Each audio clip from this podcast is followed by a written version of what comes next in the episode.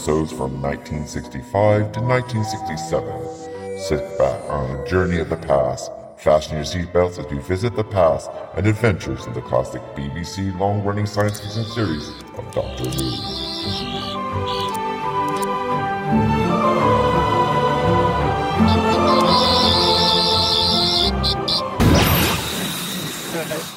Welcome to a literary licensed podcast with thanks to Keith E.B. Chago and to the BBC Doctor Who. My name is Ramona Schnitger and I will be your host for this presentation. Please welcome our respective guest, Ian Britton Hull, who will share with us a bit about being Mr. Tom Baker's double on Doctor Who. Yes, indeed. Indeed. Hello everyone. It's it's lovely to it's lovely to be here with you all. It's been many years, of course, since I was the doctor, but of course now we're we're here and we're talking about it, and I mean, my the number of years that have gone past since those days. Now I won't continue to talk like Tom Baker all the way through the interview, but I will revert to my own voice and we shall merge it and bring my voice to the fore so that I can then start narrating my experiences, which I hope you're going to enjoy. Now, in all true Doctor Who fashion, I'm now going to take you on a fascinating adventure. And this is something that I'm sure many of you, many of you would wish would happen to you and I was lucky enough for it to happen to me. Because when I was a young Doctor Who fan, not only was I a fan like all the rest of us, watching the program avidly, collecting the memorabilia, but something happened to me that shot me into the world and I became the alternate fourth Doctor for the BBC. Now, so we'll go back right back to the very beginning when I just said I was a Doctor Who fan. And the in England in those days, well, I think they still do, they had the Doctor Who. Yes, Ramona would like to ask a question. Right. So, uh-huh. can you give us a little bit of a backstory of what you did Yeah. before and while becoming the double for Mr. Baker, Doctor Who? Yeah. Yeah, indeed. So that I'm going to explain all that and tell you all that detail now. So young young Ian Brittan-Hull went off to London. It was one of the first Doctor Who conventions. It wasn't the, the first one, but it was one of the first ones. And I went to London to this Doctor Who convention and I had on my scarf, my coat and everything else, you see. And of course, in those days, my hair was curly and dark and everything else. And, and I was talking to a chap who was uh, selling Target books, the Target novelizations of the stories. I was talking to this chap in an empty room. There was no one else about. Anyway, he was fascinated by what I was talking about. Anyway, I said, Well, I'm off. I'm going to go and see some other exhibits and chat to some people, whatever. And so I went out of the room. And as I got to the door, the doors opened and about six blokes all came in with cameras around their neck, you see, and passed me and went to speak to this chap. Anyway, this chap suddenly called me back and he said, Ian, could you come back a minute, please? I said, Yeah. He said, These gentlemen are from the national press and they would like to take some pictures. Well, I'd like to take to have them take some pictures with you with Tom, when, Tom Baker, when he comes. It turns out this chap was Tom Baker's publicity agent and he wanted me to be in the newspapers with Tom, you see. Well, of course, as you can imagine, wow, hell, I'm going to be in the newspapers with Tom Baker. Yeah, it's fantastic for a, for a, for a Doctor Who fan. And before Tom arrived, they said, "Would you come down and have some other pictures? We, we would like you to have some other pictures downstairs before before Tom arrives." I said, "Yes, sure." So we get in a lift, and it's all very quiet. And we went down, these six gentlemen and myself, and the door of the lift opened, and the foyer was packed, and it was like paparazzi. Anyway, so we went out into the foyer, And there was a chap there called Matt Irvine. Now, Matt was the guy that used to control K9, and he used to do other special effects on Doctor Who as well. And they said, We want you to do some pictures with K9. So I said, affirmative.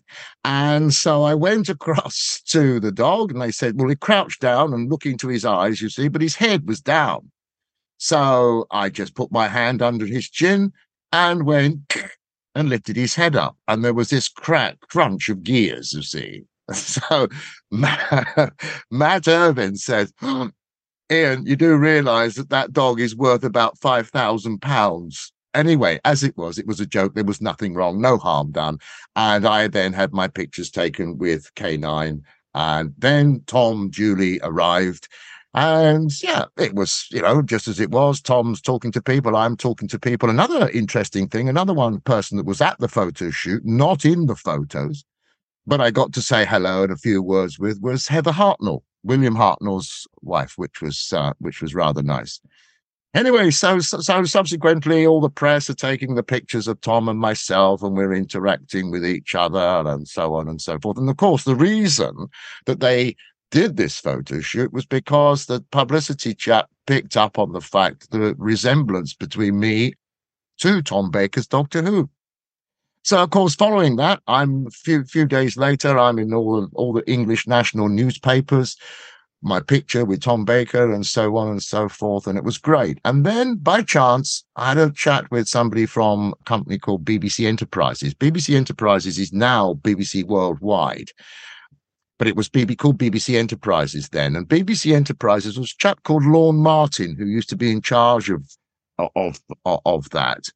And he by chance they said they were they had several Doctor Who exhibitions at the time. They had one at Blackpool, they had one at Longleat, and they were doing a lot of promotion for not just the exhibitions, but obviously for the program too, right across the country.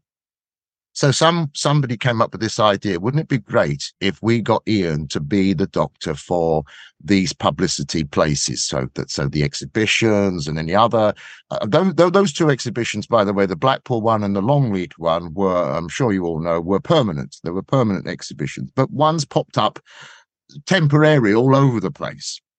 So I found myself going from one place to the other initially, being the doctor, meeting the public. And of course, that's where I, you know, I learned to do the voice and I even don't tell any, don't tell anyone, don't tell Tom, but I even learned to, to forge a signature. oh, and the reason for that was because obviously there was some, we never said, we never said that I am Tom Baker. We said I, the doctor. But within that, there's a, couple of little anecdotes that I'll share with you on that side of it. One, I remember, I think I, I was at one of these places, I think, I can't remember where, Blackpool maybe, and a coach load, a coach load of handicapped young people turned up. Uh, were coming to visit, you see. So me being me, I thought, and somebody said there's a coach load of these disabled young people come come coming to see the exhibition. So I thought, right, I'll go and meet them, you know.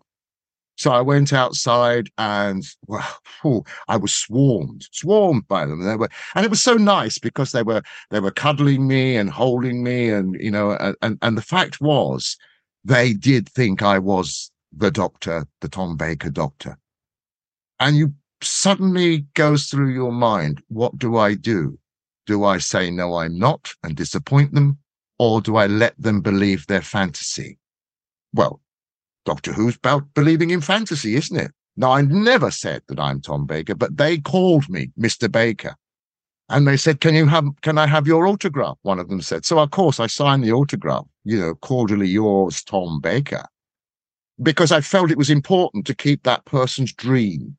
It was I didn't I was not a, I was a dream maker. I wasn't a dream destroyer. And so for that reason, that's why on those sort of occasions, I would do it. I didn't do it, you know, constantly. Silly, but I mean, I mean, obviously there were some people that knew that I wasn't him, obviously.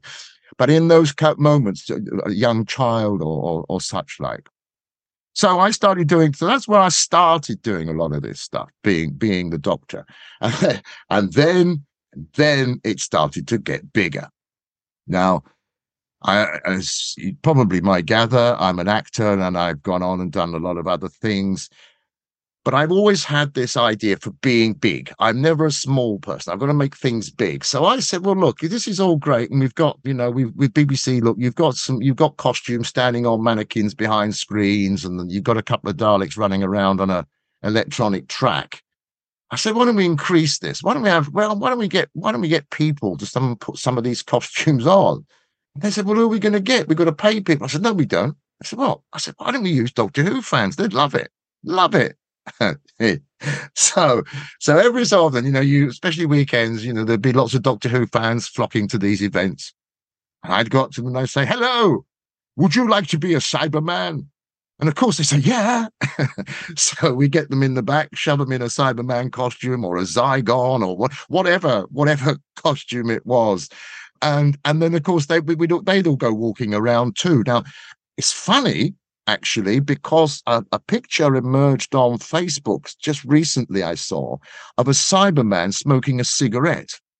And that was one of our lot. That was one of ours. That was I, I don't know. I couldn't I couldn't tell you who is in the Cyberman, but I do remember the guy distinctly because I remember him saying, "I I, I want to stay in here for another hour, but I'm desperate for fight."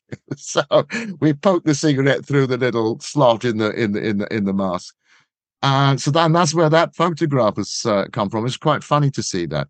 Anyway, so then we started getting more and more people involved. And another thing, we had another chap come along and this chap came along and he said, uh, he said, he said, he's only a young lad. And he said, do you mind if I take some master, uh, plaster casts of the, the exhibits, like a Cyberman helmet and such like? I said, ah, no problem at all. You know, if you want to do that, fine. As long as you don't damage it, you know, fine. So this guy used to come down and take a plaster cast of a Cyberman or whatever other helmet that it might have been or whatever. This guy, uh, now his name escapes me for a moment, but he went on to be one of the founders of the company that makes the Daleks and K9 and the fiberglass police boxes that you can buy in England. This planet, that's it. This planet, uh, Toby. That's the guy's name, Toby. Toby. And so that was great because that's how he then started by just taking the plaster casts from the from the uh, from the from the from the models. Yes, Ramona. We have a question submitted from our one of our peanut gallery and he asks, this is uh, from Kevin Bush, can you remember that several actors, most notably Ter- Terry Walsh, rest in peace, also filled in for Tom Baker as well. So he asks if he, Ian, ever saw those performances and asked to compare and contrast his own performances with others. Yeah. Uh, Terry Terry Walsh, and there was also another one that was a good friend of mine. I think he's also I can't even remember his name now. It's awful. He played. I know he played Aggedor in Curse of Peladon and uh, Monster of Peladon. Brian Hobb, uh, Hobbs, something Hobbs. It's just come to me. Hobbs. Now, I never met Terry Walsh. Now, just on that, which is a very interesting point. Now, those guys were the stunt people. And stuntmen usually they they don't necessarily in real life look much like the the the the actor that they're portraying. And so they go into a lot of heavy makeup. I've actually not Doctor Who, but on other television programs. I remember a program I one of the soap operas we have in here in England, and I was on that one day, and this guy was supposed to fall into a river and drown or something. And and and and you know, I was on the on, the location doing this, and this chap, the actor, you know, because I obviously knew him, I'd been working with him, and and then suddenly from somewhere that he disappeared and the stuntman appeared, and I didn't know the difference. It was incredible the makeup that they'd done on this chap to make him look exactly like him. So really, what what we were talking about with Terry Walsh, Terry, and there was another chap I can't remember his name now either, but they they would do the stunt work, and invariably it's in a particular camera angle where you can't really see. And I think, yeah, I seem to remember there was the, the invasion. What is it? The Android invasion with Styggron. That's it, isn't it? And there is the Doctor Who fights himself and and I actually I think that might be Terry. You know, don't, quote me on that. Check that, but I think it might be. and he's got an awful wig on. There's a, he's got this really terrible wig, and you can see it at the back because his hair sticks out like a dandelion. I, I remember that. I remember that that that would that being quite fun. But so so so therefore, when you've got a, the stunt people working on a particular shot, it's because obviously the character's got to fall down a cliff or although Tom Baker did it on Dartmoor and broke his collarbone, didn't he? that was inten- not intentional. That was just an accident. Anyway, I'm diverting now. So, so the stuntmen didn't actually do any acting, funnily enough. They didn't really act. All they did was they do their stunts. So they're thrown into their makeup and then they jump off a cliff or drive a car over, turn a car over, whatever, whatever it would do. I mean, they're incredible guys. I mean, honestly, I mean, I don't know if they've got nerves of steel or they're completely stupid, but I, I certainly wouldn't do anything of that. But the difference between them, they never acted the part. They just would put the, as I say, in the makeup, the costume, flip over, cut, and then of course those little bits are edited together to make it, you know, look believable. Whereas with me, I had to actually, like I've said before, you know, the people the public, I had to be the face of the doctor. I had to be the face. Now, you know, today we all know conventions, they're 10 a penny. You know, there's always something happening somewhere along the line, and the guests are invited and brilliant. You know, it's lovely. But in those days, there really wasn't that sort of thing about. And although Tom, for example, you know, he might be walking through the streets of London, going to the pub or going home or whatever, and somebody might accost him and ask him for his autograph, which, you know, happens to anyone. Anyone outside of that London, let's say, you know, would never, never really get to meet the, the actors like that. It, it just didn't really ever happen. And so this was partly one of the reasons behind BBC Enterprises is was to bring the the especially with Doctor Who to bring it out of the screen and to bring it into the public domain where people could come and meet. And you know, even just as, if you just take the simple fact of I'm I'm there in the current costume. So the last episode we saw of Doctor Who, I'm in a match um, matching costume. So I had you know the same the same costumes as he, he did you know i mean i even had the red one you know for later on and all, all of that you know. So it was so in a way I'm like a walking, talking exhibit, if you will. But I had to be, I had to be him, or I had to be the doctor. I had to sound like him, I had to look like him. But more importantly, I had to know everything about the franchise. I had to know about Doctor Who. Now, Tom, he could, if you asked him a question about a, a, story that he'd filmed a few weeks ago, of course he could remember it and he could answer you. But Tom didn't know anything about episodes of Jon Pertwee, for example, and you know what happened in a particular episode. And I had to know all of that stuff. So that when I was asked, you know, I could say, well, yes, of course. Well, yes, I, you're quite right. I do remember Alpha Centauri. I was in my, in my former life, of course, but I remember, and I remember Aggedor. What was, what, what was the, what, what was the, uh, what was the, what was the hypnotic thing? Clocklina Harman letting cloud sharuna runa run. Clocklina tina terina shnagrun karun harun. So I had to be able to do that stuff because especially at that period, there were a lot of people that grew up with Tom Baker, sorry, with John, and then obviously transferred across to Tom Baker. So, you know, for them, Doctor Who was two people. And so I had to know all of this stuff. But then, as I said, things started to grow. And then I started being taken from one thing to another because normally it would be a question of nip on the train. You know, you got your you got your costume in the suitcase and you go to this place or that place. Then they said, I've got an idea. And I said, What? And they said, We're not going to send you on the train anymore. I said, No. They said, No, you're going to go in Bessie. So I get a driver. Yep, I get a driver to drive me everywhere in Bessie. You see, now I, I didn't drive in those days. And we used to go to lots of events and things. And we went, to, we went to this. Well, we used to go to a lot of these. And every time we went to say, you know, I don't know, a, a school, say, say for example, a school, and they've got a, a field and Bessie, and then the driver would take people around having a little ride in Bessie. And the guy obviously became a friend of mine. And he said, right, when we weren't busy, he said, right, get in the driving seat and I'll teach you. He said, he taught me to drive. So I literally learned to drive in Bessie. You know, the real Bessie I learned to drive in, which was fantastic. But the only thing is, when you come to drive a normal car, it's not, it's a bit more complicated than Bessie because it's not that difficult. It's quite a straightforward thing. And we had a we had a story. We were going. We went to do one of these events at a place quite a distance away, and there was lots of other things going on. And there was a there was a mobile disco. I think is probably the best thing to describe this. These these four chaps or whatever, and they're running this disco thing, and we got chatting with them at the event, you know, as you do. And anyway, they were heading back after this event in the same direction as we were down the motorway. In America, you call that the freeway. We call it the motorway here.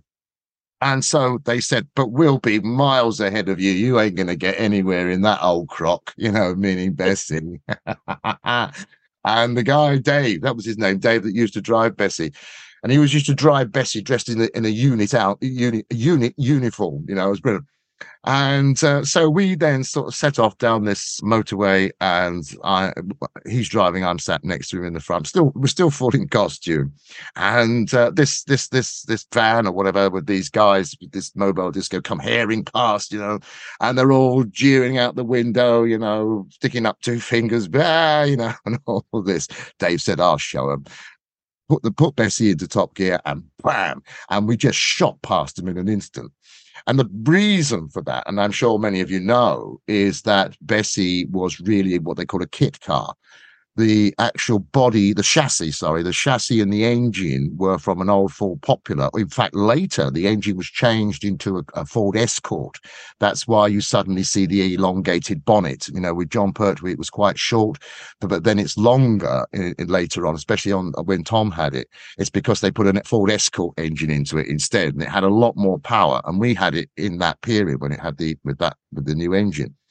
And because it was only made of fiberglass, the body was made of fiberglass. It was so light, very, very light for a car. So, you know, you only had to just put your foot on the throttle a little bit and the, and the car would just wham, you know, brilliant. You know, and that was great because we, we, we, it, it gave these guys a, a, bit of a shock to see this old car suddenly whizzing past at about 80 miles an hour. Yes, Ramona. Yes, we've, uh, all right, we've touched on some of the good times um, now, uh, with your permission, we could uh, touch on some of the bad times, or maybe just one of the projects that you started a couple mm. years ago, but you put on the back burner. Mm. Yeah, yeah. I mean, there have been. I, I mean, the thing is, I think we've got to say. I mean, I'll just say this quickly. I mean, I then went on and I did a lot of stuff back backstage as well. You uh, know, it wasn't just about being out there, being driven around in Bessie just as as Tom Baker. I mean, in later years, I then started being. I was actually I was actually in several films and television programs, not Doctor Who, but as as Tom Baker's Doctor. There's one called in England called Kingdom. I don't know if you get it in in across there in America, but it's uh, I'm sure you've heard of Stephen Fry. It's with him, and so I'm in in in in that. And I did another one, very weird, very weird film called Piss Boy. Funnily enough, and I I'm, I'm the doctor in that. And of course, there's a lot of crossover. You know, there's a lot of crossover. So you know you you might be working with an actor on on one project and then you know you're working with that same actor on another project, but you know, you don't know that. So the other things, and talking about sort of, if we'd like to call it, I don't, I call it probably the more, the more, I won't even say darker side. I would say probably more of the serious aspect of, of, of, of, of what I did because I get this, not so much now, but I have had, you know, people want to try and wheedle out of me. And I tell you who's good at this, the press. They try to wheedle out of you the the dirt, you know. What was he really like? You know, is he really a drunken old so and so, you know? Well, you've got to remember people are not are not two dimensional. Everybody, you know, you could have your best friend, and you one day your best friend might snap at you, you know, what, what, why did you snap at me like that? I'm sorry, mate. I'm having a bad day. You know, I'm having a bad day. Now, I'd like to, if I may, just give you a few examples about the relationship with me and Tom to demonstrate that. There was a time, again, early on, and he came in and he was in a bit of a strop and he was a bit short with me. He was snapping. See, so, of course, in those moments, just keep out of the way. And I didn't really take it seriously because, you know, at the end of the day, people do have bad days and that's the end of it. But in the contrast, in the contrast, when I, when he finished, when Tom Baker finished Doctor Who and he went to, I can't remember if it was the first thing he did after leaving Doctor Who, but certainly it was pretty near. He he did he played uh, Long John Silver in Treasure Island in a theatre in London, which I went to see, and and I was doing other things then, you know, and I, I went to see him backstage, and he was so warm and welcoming to me, you know, and he said, "Oh, Ian, it's lovely to see you." He said, "It's lovely to see you doing other things as well." He said, "It's really great," you know, and it was so genuine, you know, it was so genuine, and that really demonstrated that what I think sometimes people don't necessarily, unless you actually know this business, sometimes it can be bloody stressful. It really can. You know, you're pulling your bloody hair out over certain things. And of course, you get, you know, you get sucked in, in into that situation.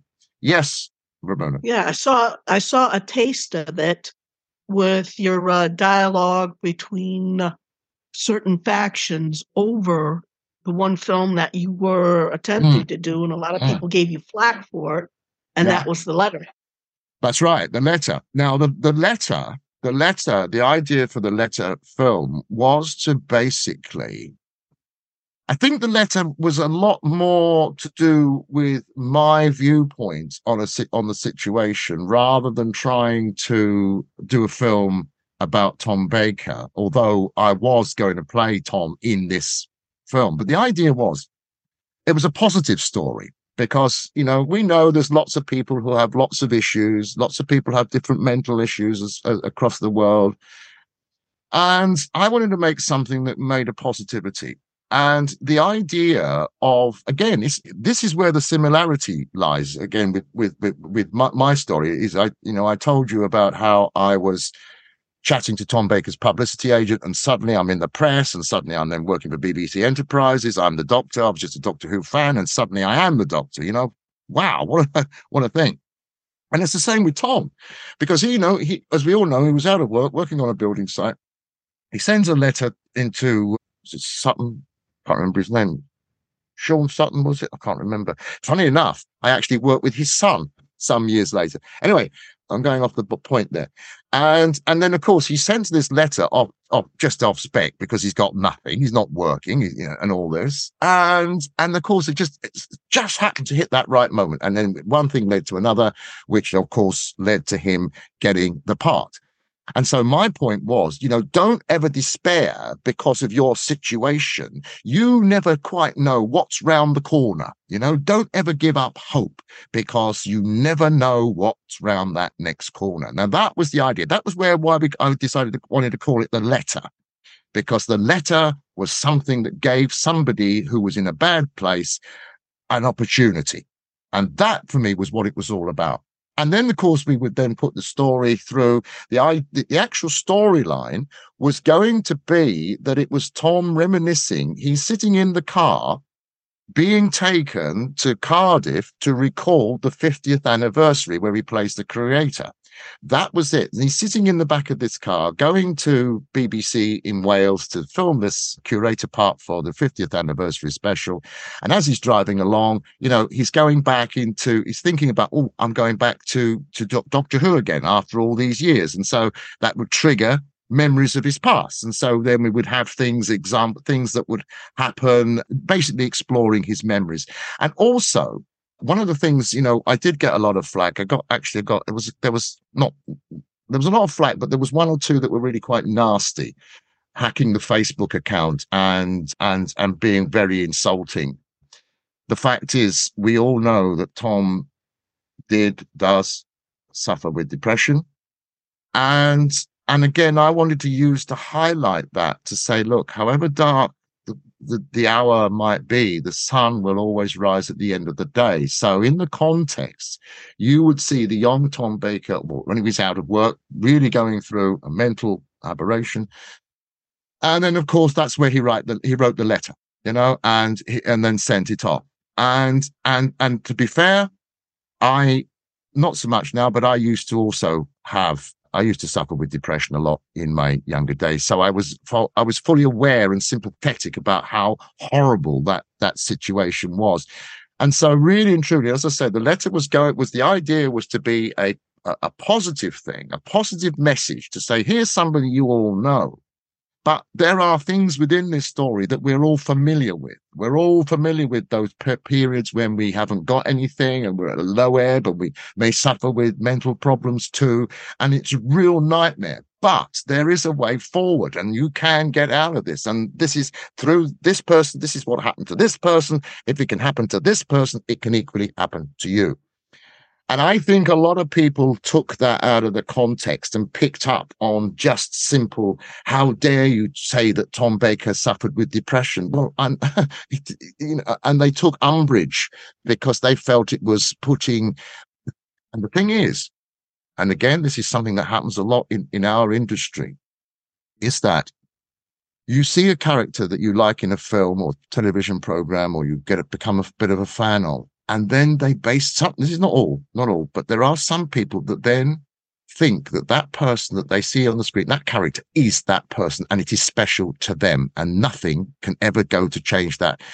Even, even if the actor playing that character stood up one day and said, well, actually, I'm not really like that. They would not be able to take that and they would be, you know, and it's a bit, it's a bit scary it's a bit scary. You know, on the whole, fans of Doctor Who or other fans of of of, uh, franchises that I've been associated with have been wonderful. Yeah, it's great. It's great fun. Everybody appreciates it what it is, but you just get that one or two that are, uh, I think, sometimes a little bit on the edge. You know, and you know, it's it's it's a shame. And and to be honest with you, with the with the with the letter film, it got to the point where I just thought, and I want to be honest, I wasn't going through a very good time myself at that time either. And I said, look, I, I, don't think I can do with all this. I don't think I can, I can, I, I can do with this. I did. I said, I'm going to just shelve it now, now. And I'm going to be totally honest with everybody because having been invited to come and speak to you today, I've, I've had in my mind some, for some while now to take my life stories around Doctor Who and turn them into a little show, little play thing. Yeah.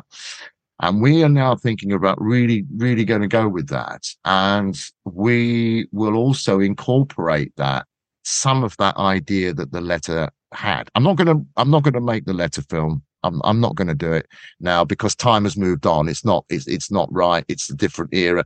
Things are different, but I'm going to bring in that positive note about the letter and the opportunities. I'm going to bring all that because a lot of that applies to me as well. You know, question. Yeah. Let's see. Would you like to share some of what you are currently working on besides after Doctor Who? Mm. Your Panto Pirates? Yeah, yeah, yeah. Well, the thing is, right? The thing is, I I not only am an actor now, well, now I always have been an actor. been an actor since I was about ten, I think. Anyway, no, the the the the thing is, in in recent years, or about I don't know, ten years ago, I think something like that. My my wife Annie and I, we decided to set up our own theatre company, so that we could produce plays, you know, for things that we wanted to perform. really, I suppose. I don't, I had done this throughout my career, occasionally gone in and directed a, a show for a company or whatever. And so we set up AMA Theatre. And, and within that, the great thing is, again, it's this passion that I've got, which I, I strongly believe came through, through my time being Doctor Who in the public eye in as much as that I wanted to, I want, I, I was lucky and I'd been given an opportunity where I had enormous fun and I got paid for it. You know, imagine, you know, you, you, you are the Time Lord, you are the Doctor. I'm actually in the TARDIS. I'm at the console, you know, we had all these sets built. The, the, the TARDIS was there people would come and see me working the control console and then and the, the time rotor going up and down and oh so many things like that. We never know i won't go on to it now but we had an adventure where we used to get people come into the tardis. We'd take off and when we tell them that they've landed in an alternative re- reality so that when they stepped out the police box again there's aliens everywhere daleks running around cybermen all sorts of you know it just created this this wonderful world that people, especially younger people, could really get involved with. And that's what we wanted to do with AMA. And so we've done a lot of things. Uh, but the one thing that I will say, and I'm going to quote William Hartnell. William Hartnell said, if he lived to be 90, a little of the magic of Doctor Who would stay with him. And that is true with me. There is that grain of element about Doctor Who. So, yes, to answer your question, we have gone on and I do Christmas time in England. We have a tradition called pantomime. It's really, I know sometimes people can't, can't quite get their head around what pantomime is. Well, I'll put it simply for you. It is where every at Christmas, everybody lets their hair down and relaxes. And it's basically the theatrical equivalent of everybody saying, let's do it all different. And all through the year, we play, you know, all the all the all the women play the females and all the men play the males, and it's all can be quite serious or taking the pantomime turns it on its head, and we say, let's just have some fun. So you take a simple story like a nursery rhyme story or a, a fairy story, like Aladdin or Jack and the Beanstalk, and you then swap all the parts over. So all the boys are played by girls, and all the all the women are played by men. But when, say, for example, when I'm playing, we call it the dame, playing the woman, the, the mother of Jack or the mother of Aladdin, it isn't me trying to be a woman. It has got to be so much. It is a man dressed up as a woman, but it's just and and, and the, the fun of it is the fact that you know, oh god, he's hopeless, isn't he? he? Can't he could never be a woman in a million years. That's the joke of it. You see, this is the fun. It's it's it's a bit like a clown in a way. So we've done a lot of that. We take a lot of those sort of pantomimes out and about because we also tour not just as, as the, with the actors and the, we also tour the actual theatre. So we can go to a space and build a theatre into that, especially when there's people that live in remote areas. We can go if they've got a, a community hall or something, we go in, turn it into a theatre completely. Curtains, blacks, the sceneries, all, all, all, the, all the lighting, sound, everything, put it all in. So that's panto. But, and I know you, the, you said the word there, and I'm going to come on and talk about the pirates because the pirates is now this, this is where there is a connection with Doctor Who. Now, in as much as people might say, well, what the hell has Doctor Who got to do with pirates? And I know there's been the old Doctor Who story that's involved pirates, but this is it. Goes back to lockdown everybody, we're all locked down. We can't go out. We can't do anything. Anya and I decided, why don't we set up a, a theatre in our living room at home? So we built a stage, we put scenery in a different place, and we did it through Zoom, like like we're talking to you now. But we had it through a broadcasting, a professional broadcasting setup as well, so we could have different cameras, you know, cut from one to the other live. We did these shows live, which was great because we could interact with the audience as well and we had this idea what do we do? Let's make this wasn't a live one this was one we did as a recorded one. And we thought what can we do? We want to make something that's got a feel good factor about it for when we finally do come out of lockdown. You know we're all going to be able to live again. And it was that phrase live again. So we thought here why don't we bring back some pirates from 300 years ago and bring them back tonight they're going to live again you see. So we made this piece, and it was a bit of a, you know, bit of a comedy, bit of a send up of Pirates of the Caribbean in a way, and and, and such like that. But then it got us thinking. And then we thought, well, when, you know, we would like to turn this into a proper stage play that we can then take out to, to theatres. And we did some more research onto the actual pirates because they're real pirates. Anne Bonny, John Rackham, Mary Read, and the one McTavish, he's fictitious. He's based on several people, but it was basically we just needed to have that fourth character so we could for, for the d- dynamics of the script, if you will. And basically, the story is not about pirates. What's it about then, Ian? Well, uh, what it is, it's about these four people. And the beginning, and in the book, because I've written the book as well, the book's out now as well just get that in there. And the book is out there as well. And what happens at the very beginning, what it's about, think about where we're at at the moment. You know, the state of the world with with wars going on, and and and, and then we had the we had the, the the the, pandemic and all of that. And there's been a shift, you know, and, and people, once one group of people are blaming another group of people for the problems, and and and and and, and everybody's becoming sort of bitter and and and, and narky and having a go at each other, and, and and it's just oh, you know, I think okay, it's terrible the things that are happening, but we've got to find some positive in here somewhere because otherwise we're all just going to fall into a heap of just negativity and it's just going to get worse and worse and worse, a never decreasing circle, as it were. So we decided if we bring these pirates back, and what we did, it comes, it starts off. This is very Doctor Who. This is so you've got this storm at night at the sea, and out of the storm at the mist, this pirate ship suddenly emerges, and on board are these these we, we call them ghouls, but they look like they look like uh, corp- decayed corpses, if you will, and they're sort of lumbering around on the deck, and they're sort of finding their feet, and then suddenly in a, a thunder crash and a lightning flash, they suddenly grab hold of their skulls and they pull at them, and the whole lot falls apart, and the pirates are reborn.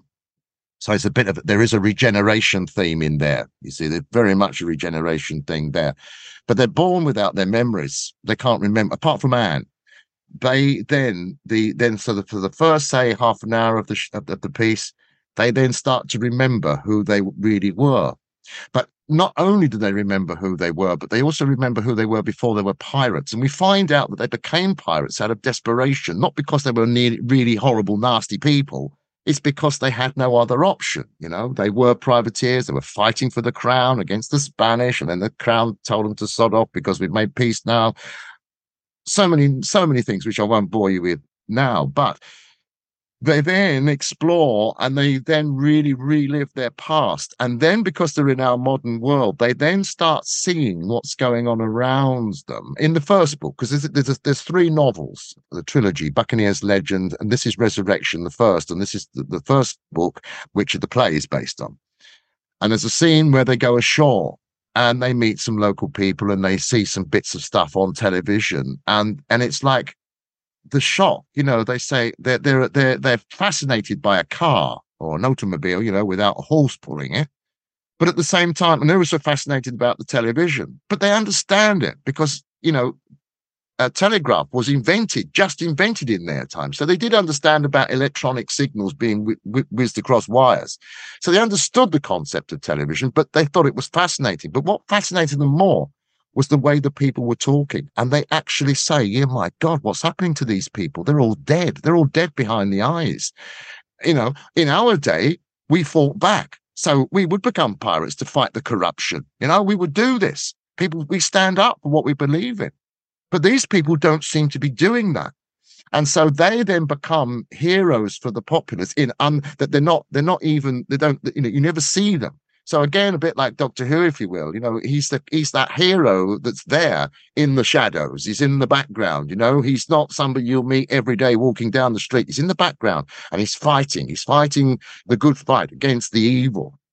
Okay, that evil in Doctor Who might be alien, but in the Buccaneers or in Resurrection, the pirates, the pirates are fighting the evil of the downturn of the human soul.